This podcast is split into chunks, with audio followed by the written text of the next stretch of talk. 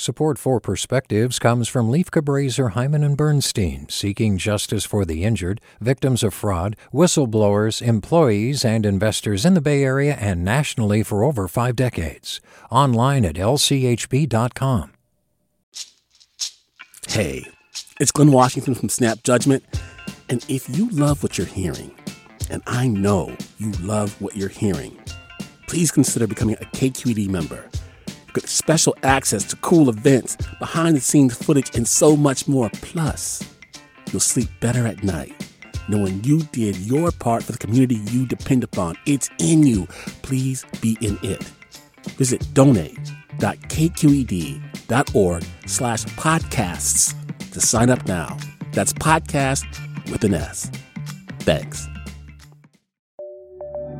From KQED. This year has been nothing less than stressful. Before COVID 19, I was enjoying being a college student. I was living on campus with my friends and having fun. Now I'm back at my childhood home and adjusting has been difficult. At first, living with my parents felt like a setback. I felt unmotivated, lonely, and bored. I was irritable, anxious, and my self esteem plummeted. It was a dark time. My boyfriend asked me multiple times how he could help. While I really appreciated his concern for me, I didn't have an answer for him. I didn't know how to put what I was feeling into words. I knew things had to change. So I turned to self care. First, I cut back on social media. I turned off all notifications from Twitter, Instagram, and Snapchat, and I moved all those apps to the last page of my phone. I would also put my phone on Do Not Disturb for a couple hours to disconnect. I started reading again for enjoyment. It feels good to peel your eyes away from a screen and feel the real pages of a book in your hands. I also began to meditate daily.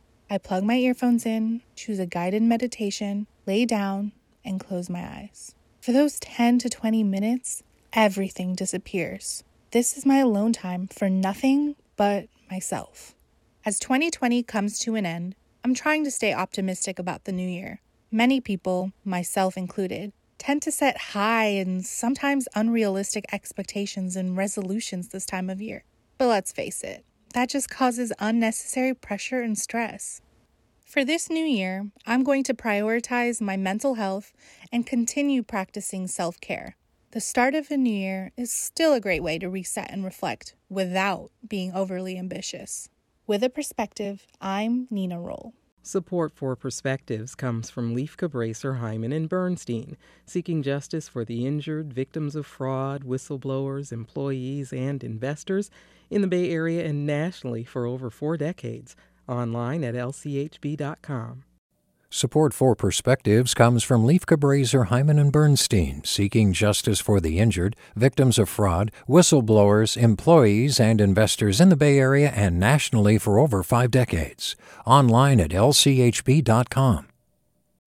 Hey, it's Avery Trufelman, host of Articles of Interest, and I've got to say, I've been a fan of KQED ever since I was a little kid and I would come out to San Francisco to visit my grandma. It was just what we'd always turn on every time we got in the car, every time we were making dinner and turning on the radio. Was always KQED.